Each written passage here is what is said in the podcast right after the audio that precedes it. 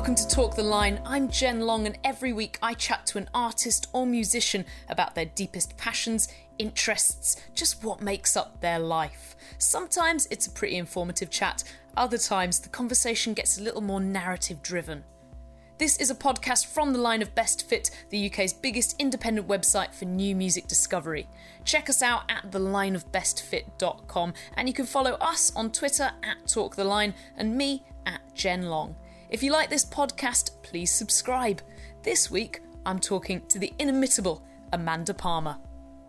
Amanda Palmer is one of modern music's most divisive figures. Born in New York and raised in Lexington, Massachusetts, her first experiments in performance began with street theatre. She spent eight years as one half of the Dresden Dolls before releasing her first solo album in 2008, and this year she worked on I Can Spin a Rainbow, a collaborative record with Edward Ka-Spel from experimental band the legendary Pink Dots. Amanda is married to writer Neil Gaiman, and the couple became parents in September of 2015. She doesn't shy away from talking about the difficult things in her life, something that her interviewers often find hard to keep up with. This was the starting point for our conversation. And I should also say, please don't knee jerk out of this after the first five to ten minutes. I mean, that is honestly how I felt doing this interview at the start, but it turns into something really insightful, revealing, and quite touching, in my opinion. So please stick with it. You join Amanda and I deciding the theme of this podcast. There are things about, like, you know, sex and bodies and you know vaginas and breastfeeding and uh, my open marriage and like you know the dirty creepy sides of feminism and like stuff that people generally don't like to talk about because Yeah. it's sticky and uncomfortable Well, so the things that people don't like to talk about could be what we talk about. well if you feel like you can lead that interview i will go wherever you want Hundred percent. well but but uh but you're pretty good so You hope you don't know me. So maybe we should just start from scratch and see where we can get to because I will happily, non resistantly talk about anything. Okay. And you just need to be very like not British and just chuck it all and go and Okay. go and especially especially nowadays like uh, under the giant rubric of feminism or all of that because I am like I mean not all of my opinions are popular. I noticed. So, but I'm very happy to talk honestly and openly about them because I have them. So what? what I mean, what? What's the kind of like what? What? What? What's the sort of thing that haunts you? The thing that you've said that haunts you more than anything else that was not popular. Oh my God. The thing that haunts me. Well, see, I don't. I don't really have uh, many or even any regrets. Um, I don't have that moment in my career or that moment in that interview where I still wake up kicking myself, going, "Ah, I shouldn't have said that. Oh, shouldn't have taken that stance." Um, mostly, I look back and I and I still can't believe sometimes how misunderstood I was by so many people. And then in certain other cases, I still can't believe, and like right now, there's like a macro to the micro because of what's happening in America with Donald Trump. But I, I sometimes like feel like I, I took a curve in my career or with something I said or some stance that I took, and I looked around me and couldn't believe that my ideals and my opinion or stance on something was not the norm Right. which and and I have one really big one of those, which was the um, which was the kind of kerfuffle that I got myself into in 2013 when the Boston bombing happened. Right. Well, I'm not familiar with what you said. So I well, it wasn't even so much what I said; it was what I did and then what I said. Okay. So the Boston bombing happened blocks from my house. It was all really terrible. You you could imagine Yeah. same sort of stuff is happening in London right now. Uh, And a couple days after the bombing, I dashed off a kind of stream of consciousness poem called Poem for Jahar, who was the, the kid who was manhunted, the 19 year old. I remember this now. And it wasn't that it was a great poem, it was kind of one of those, like, you know, bullshitty stream of consciousness blogs that I just posted up because Yeah. I, because that's the way I blogged. I just put out what was in my head. And that wasn't the problem. The problem was that I titled it Poem for Jahar and then followed up the poem with a call for empathy and compassion for the kids who did the bombing, which I would still absolutely stand by. The same way I would absolutely stand by feeling empathy and compassion for these crazy motherfuckers who drove a truck into a bunch of people on London Bridge and the insane people who carried out the Manchester bombing because I just deeply believe that that's the only way we're going to get anywhere. I'm not saying don't put these guys in jail. Yeah. I'm not saying don't bring these guys to justice. Of course we have to do that. But if we can't put ourselves in the shoes of someone else and dare to imagine what they feel like, we're lost. But I think that's the problem is that, that I couldn't put myself in the shoes of someone who would do something like that. It just, you just, I just couldn't even imagine how it would go through someone's head that they would be able to kill so many innocent children and women and teenagers. It- and it feels impossible. It is impossible. but that's what empathy is. is I mean, I can understand empathy also- for families, but well, right, empathy but for the people who actually committed an, such a, a, a cowardly atrocity as well. Right. Something like the Manchester bombing. It's the hardest thing to do. It's I, what, I I can't, I genuinely can't do it. right. I mean, I mean, do you mean but, kind of but like even though we they, can't, even though we can't succeed, even though we might not be able to find our way there, I still believe that it's the attempt to do so that's going to get us out of the general mess. Okay. Because we are in a So the- fucking mess. Is it more to understand the reasons why this happens kind because right after the um, the Manchester bombing. Um, it was in the middle of the general election here, and Jeremy Corbyn came out by saying we shouldn't meddle in foreign affairs so much. This is what happens, and he got a lot of stick for that. And I feel that that was maybe a more diplomatic way of saying what you're saying. Well, I mean, I feel like on the one side there's politics, there's war, there's terrorism, there's death, there's the insanity of the intermingling and the interconnected mess of international, global politics, religions, and all of that stuff that you can stick in one bucket. Right. And then there's a bunch of human beings doing a bunch of crazy things. And I feel like there is a way to separate looking at a human being who has gone down whatever path of extremism or insanity or uh, um, indoctrination uh, and and no matter what the politics are, the religion are, the crazy cult is, all of those trappings, behind all of that shit, there's still a human being.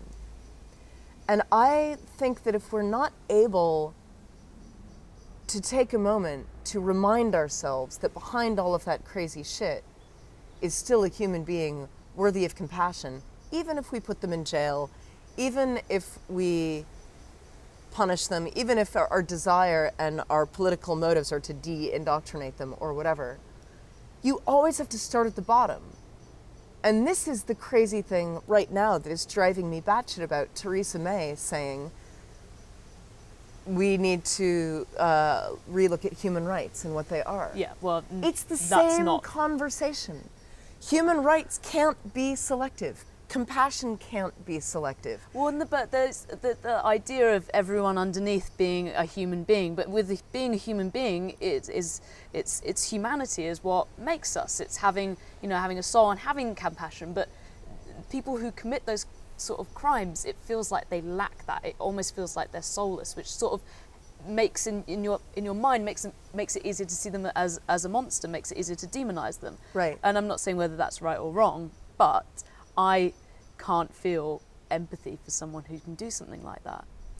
And I feel like our job as righteous human beings is in the face of that impossible task to still try to do it.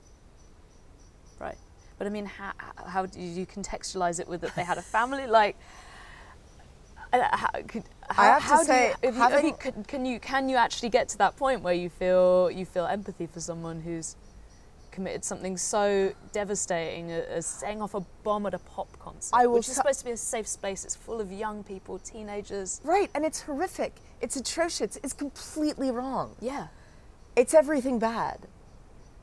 One thing that does make it a little easier, I have to say, is having a baby. Okay. Because having a baby does this thing to your head where you walk around and you just see a bunch of grown babies. Seriously, like you, you look at all of these self serious politicians, you look at Donald Trump, you look at Theresa May, and you know for a fucking fact that they were once one foot long and completely vulnerable. And my midwife uh, said something really incredible. She's this, you know, beautiful, super hippie midwife from Tennessee who's in her 70s, and she's probably delivered 10,000 babies in her lifetime of all shapes, sizes, and colors, and people of all backgrounds. And she said if if all men had to witness the act of uh, childbirth and children being delivered into the world, there would be no war. and there, I mean, there's there's kind of something to that, which is you can, you know, you can find it really difficult. And I'm not saying that it isn't difficult. It's really hard, but there's there's always a way in. And I I don't think I would be arguing for this point of view so hard if what we were doing was working. Right. Okay. But it's not fucking working. We're becoming more segregated, more isolated, more polarized, angrier. And I think part of it has to do with this inability to have compassion for the worst people. Because if you're selectively compassionate, if you're selectively empathetic, it's sort of like accepting censorship, but only for these bad things and only for these people and only the stuff we don't like. It's a kind of all or nothing, take it or leave So it. it's kind of the uh, old, old idea of fighting hate with love, pretty much. kind of fighting that polarizing nature with a little empathy. Right. And I mean, part of the problem with this is you need to explain to a right wing crazy that having empathy, having compassion, and fighting hate with love doesn't mean don't put these fucking people in jail, don't punish them for what they've done, don't have common sense. But while doing that, recognize the human being, recognize their human rights, recognize recognize how much fucking pain this person must be in to do something that ununderstandable, like you were saying. How much pain would you have to be in to take a bomb into a concert hall filled with kids and know what you were doing and still do it? do you think it's pain, or do you levels think do you think it's think it's heroism? Surely, I think it's that I- thinking that you're. It's selfish. It's thinking that you're going to go. You're going to be a. You're a martyr, and you're going to go to a better place, and you're going to have this heavenly existence. Is, is that not not what but I the idea is? That if you're, you know, But I think anyone who's that nuts, who has that I that insane narcissistic idea of heroism at the hands of so much suffering of other people, is fundamentally coming from a place of extreme pain, woundedness, lack, whatever. It all comes from a dark place. no one comes out of the light going, "I know what I'm going to do. I'm going to blow Yeah. a bunch of fuckers up and be a hero." No one, no one comes out of the And light do you into think that. part of that kind of comes from the way that we are sort of almost turning the these events into narratives, into stories that we can understand really easily, where there's the bad guys and there's the good guys, and splitting people in that way. Yeah, I think that's what you're seeing happening all over the place. Mm. And, you know, you're, like you said, it, it's so hard to understand why someone would do something unspeakably violent, especially on a mass level. But that same inability that we have to wrap our heads around it and our inability to get it is is the same dark door that leads us into just blanket demonization of those people and then those people that look like those people and then all of them And then those people don't have human rights anymore. Right. So, you know, it's a slippery slope, and I would, you know, people could call me crazy, but I would still advocate for always trying to see the whole human being as as our ticket out of this particular insanity. You know, and and I'm not, you know, I'm not like a crazy what do I want to say? It's, you know, I'm not the person who would, you know, who would run into the asylum and let everybody out. Right. Yeah. I'm the person who would run into the asylum and, you know, put on gloves and hug everybody, as long as they didn't have arms. uh, well, you know what I mean, like uh, emotional gloves, Okay. because the, you know, So do you think that's something that you've developed recently after becoming a mother? Uh, Do you feel more empathetic towards the world, or have you always had these sort of viewpoints? I've sort of always had this viewpoint, and I mean, you could you could trace it back to a lot of different things, but I mostly chalk it up to my own personal experience, having having fostered and maintained and examined so many connections with so many human beings Right. in my life. Thousands or tens of thousands or hundreds of thousands of connections and micro connections with people. I've never seen it work the other way.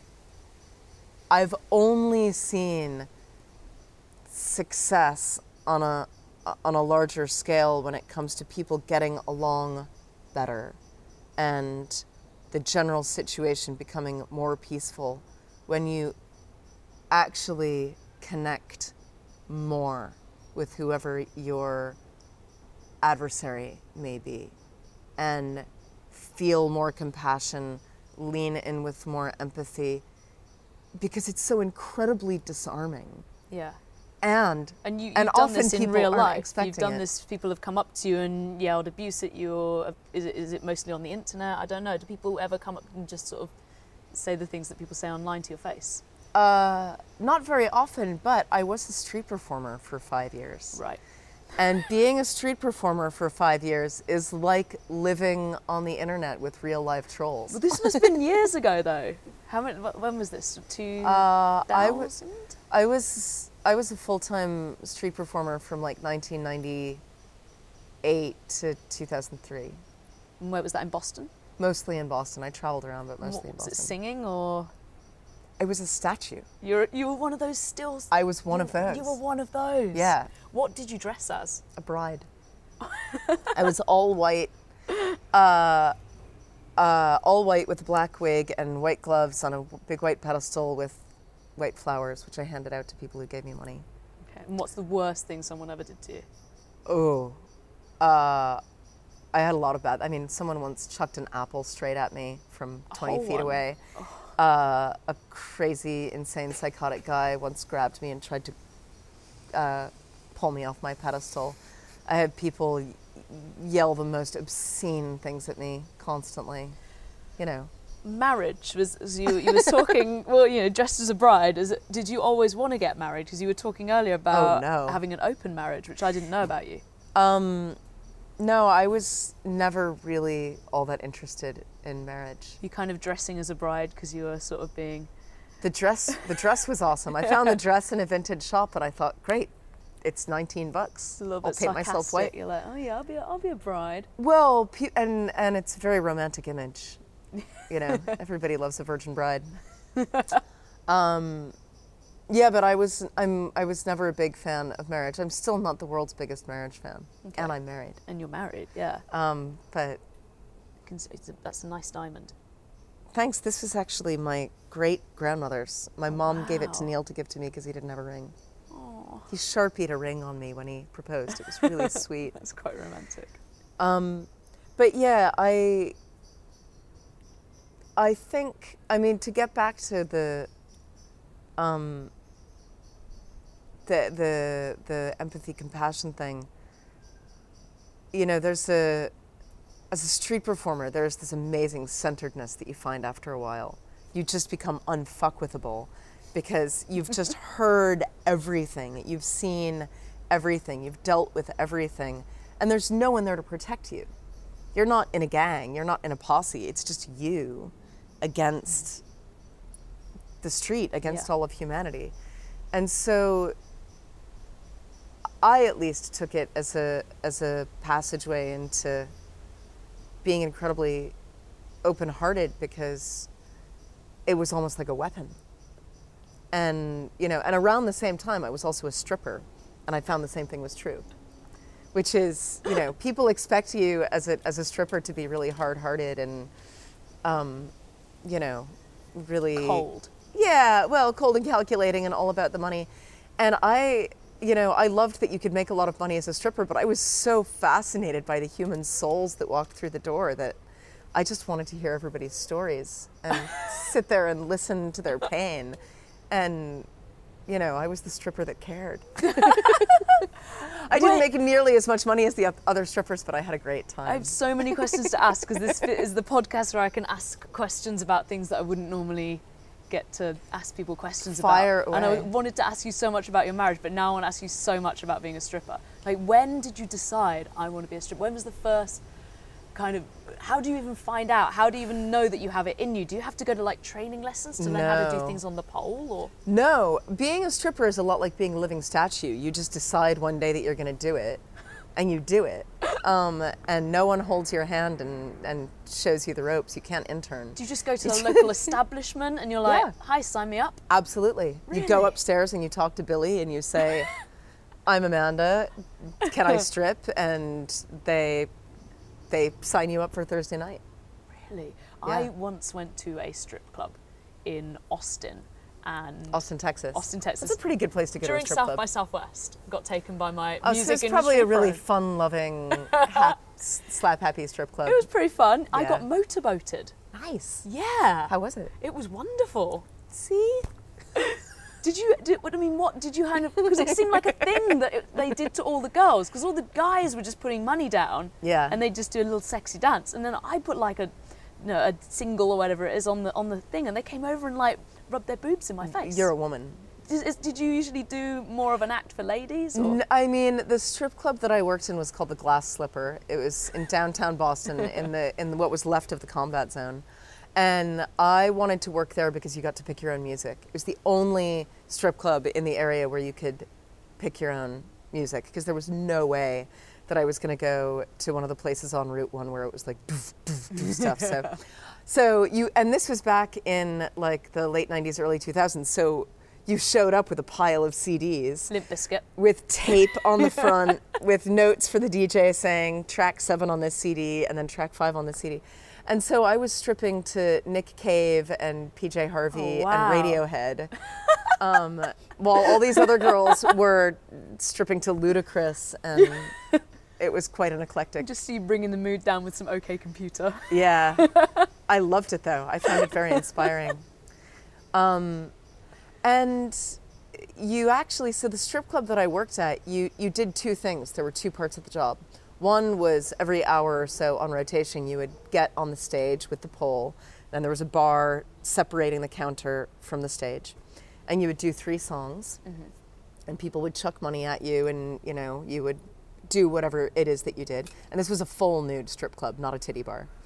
Um, and then the rest of the time is where you actually made your money. And you actually made your money by going and mixing, as it was called, on the floor, sitting down with men. Um, and that's not sexist because in my years there, I had never once had a female client. Um, and in order to be seated with one of the strippers, you had to buy them a drink. The drinks started at $35.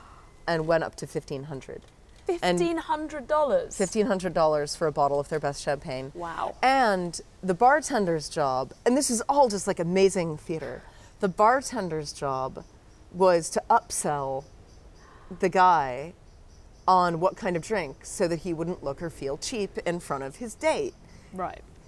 the stripper. And so, you know, this like you could get a split, which is basically a, a cup of rum and coke or whatever. Um, and then, you know, 12 minutes later, the bartender would come around and say, Do you want to buy her another drink? And if you didn't get bought another drink, you left.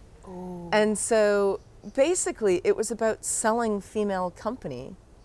Oh, and that's the quite sad, isn't it? Oh my God, it was insanely sad. And you know, and the cost of buying female company was like whatever, two, three hundred bucks an hour, and then the stripper got a fifteen percent cut on the drink. Wow. And so the bartender had a huge list behind the bar. She kept track of all of your drinks. A good night is if you got bought two or three bottles of $250 champagne, which meant that you would sit and chat with this guy for half an hour, 45 minutes, and then you'd move along.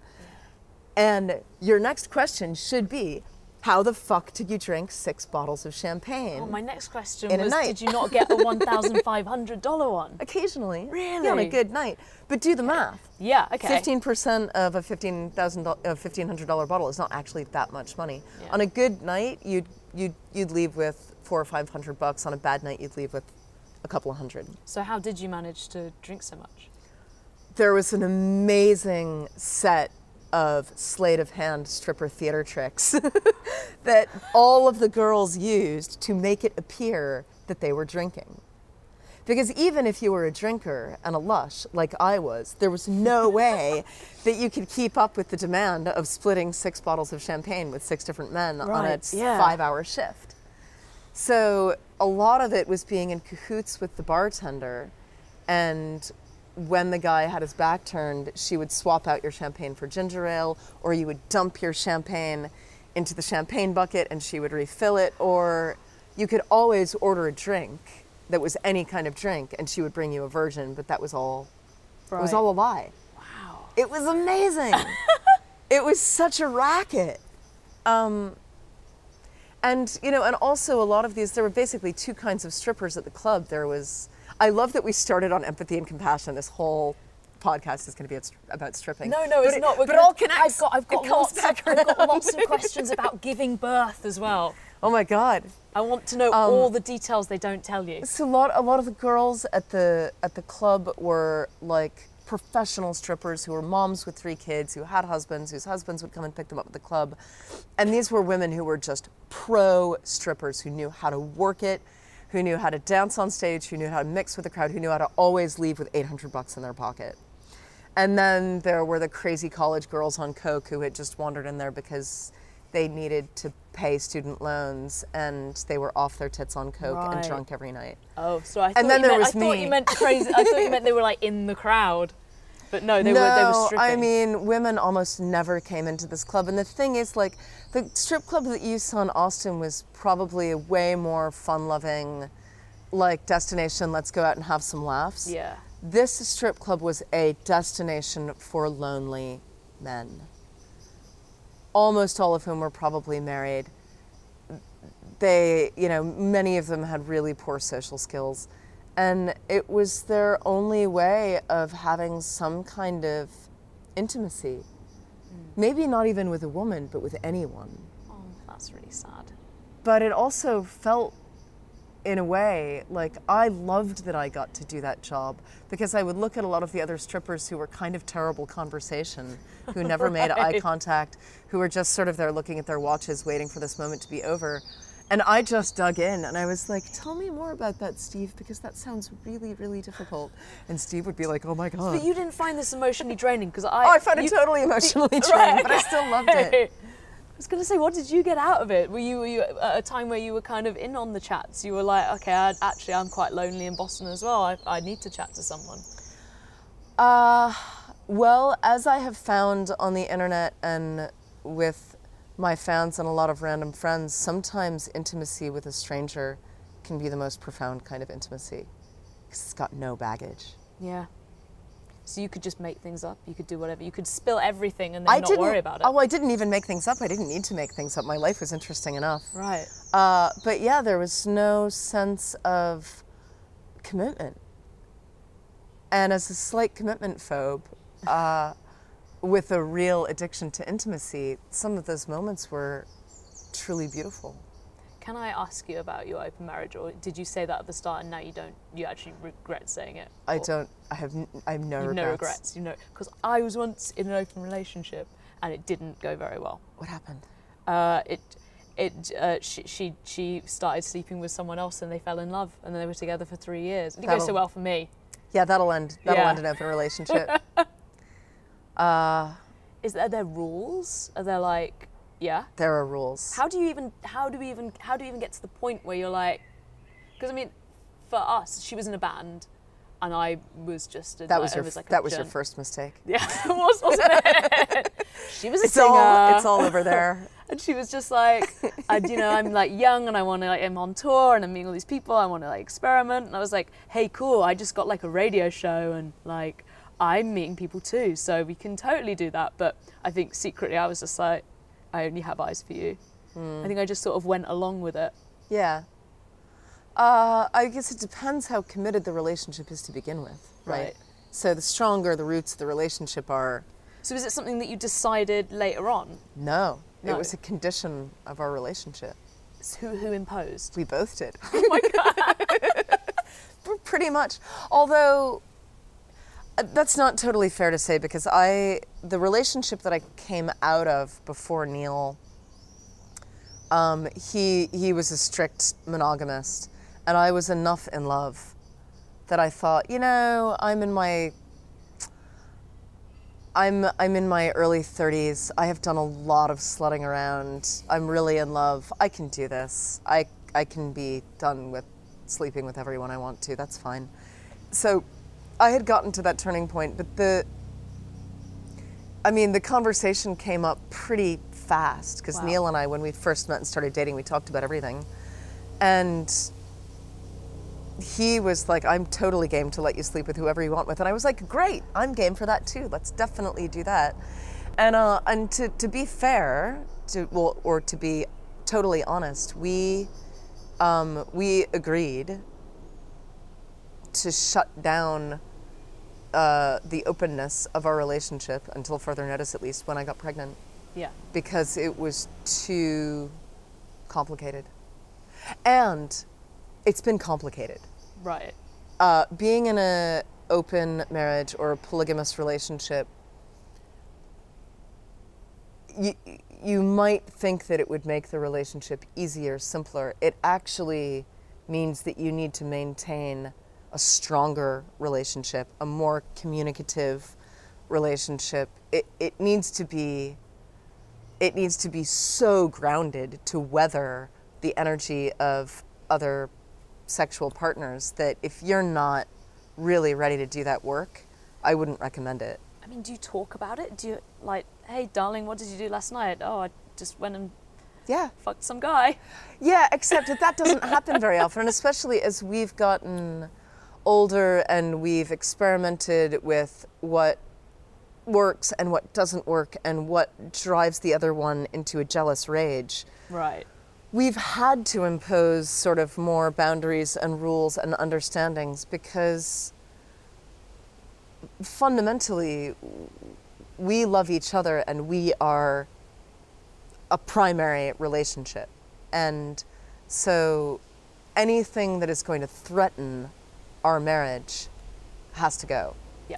And plenty of those things have happened. And anytime something comes in to threaten our marriage, whether it's, um, you know, a, a, a, a breaking of trust or a person who's slightly too crazy or this, that, or the other thing, it's difficult, but we have to sit there and talk about it, sort it, and deal with it. And, you know, and we deal with that the same way people in quote unquote more normal monogamous marriages have to deal with all the shit they have to deal with, which is if you did make out with someone drunkenly at a party, is that the end of your marriage? Right. Um, yeah. and so a lot of it is the same set of issues. You just kind of stick a different frame around it. Yeah. My, mine's more like, did you watch one episode on Netflix without me? but You bitch. I know, damn you. um, wow, that because I remember like back in like the 80s when I was growing up, there's this thing where people who were in like open relationships or swingers used to have like grass out a certain type of grass outside their houses, and that was like the like British way that you if someone had this certain kind of like long grass outside their house, then Yeah, it was sort of like having swingers. a turquoise handkerchief sticking out of your back left pocket in San Francisco in the 70s. Um, How do you how do you broach in conversation? How do you drop it into conversation when you're chatting to someone? Or do most people know? Is it just is it just me that wasn't Do- aware? why would I need to? I mean, I think, Would you have like a wedding ring and an engagement ring on, and there it's a big diamond? yeah. Well, People, but I'm I'm not generally I'm not like a predator. I'm, like, I'm not out there every night in bars looking for people to shag, and neither is Neil. Um, so, you know, a lot of it is now like Neil's in his 50s, I'm in my 40s. Neither of us are all that into like super casual sex. So, and neither of us are into sleeping with random crazy people. So, like, you know, a lot of this happens in a way more boring adult way than, you know, going into a swinging bar and like waving my waving my particular grass in the air. Um, and but you know, things like that do come up in conversation, and it like it's since it you know since it's been like a number of years now since I've slept with anyone but Neil, I can't even remember. I'm so like focused right now on my child and stuff, but well, tell me tell me about motherhood instead. Tell me about the things that people don't tell you. way sexier. Because I don't I don't think I'm ever going to have a, a, a baby. I think I, if anything, I'll probably adopt. Mm. And so in my mind, part of me is like. Am I missing out on this moment that people talk about? It's like people talk about how their lives change the moment they first hold their child, and that Yeah. you feel this like instant connection. And it, I'm, I'm always like, is that something that I'll regret in later life not having had? No, No? you won't. Okay.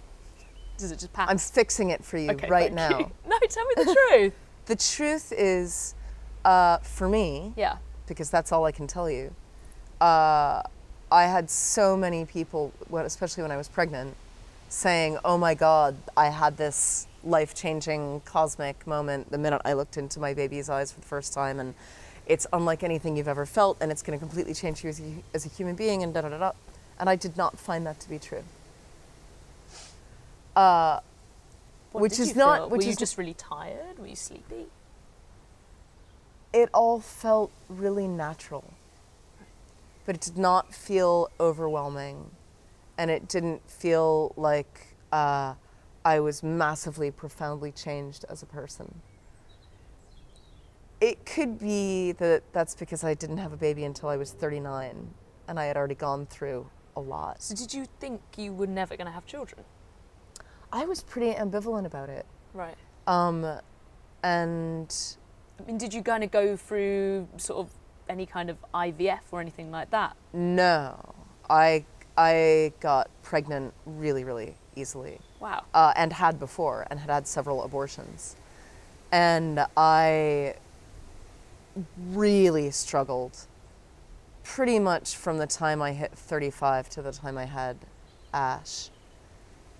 Like, struggled on a daily, crazy making basis about whether or not to have a child. Right. And So you were like, we're going to do this now. We're going to have a baby. well, at the point where we did, And yeah, you were like, I ping, there it is. pretty much um, but not not before really walking through a couple of hellfires of indecision Right. and and that is not totally uncommon and the same way you encountered all these people who said oh my god you know i always knew i wanted to be a mom or whatever like Yeah. the, the people who looked at their children and had that feeling And there were they there were posted 27,000 photos of them on Instagram. Right.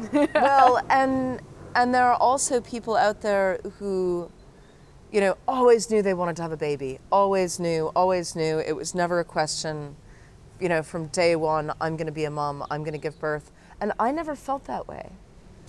I had that kind of certainty about being an artist. I never had that kind of certainty about being a mother. And maybe you only get one.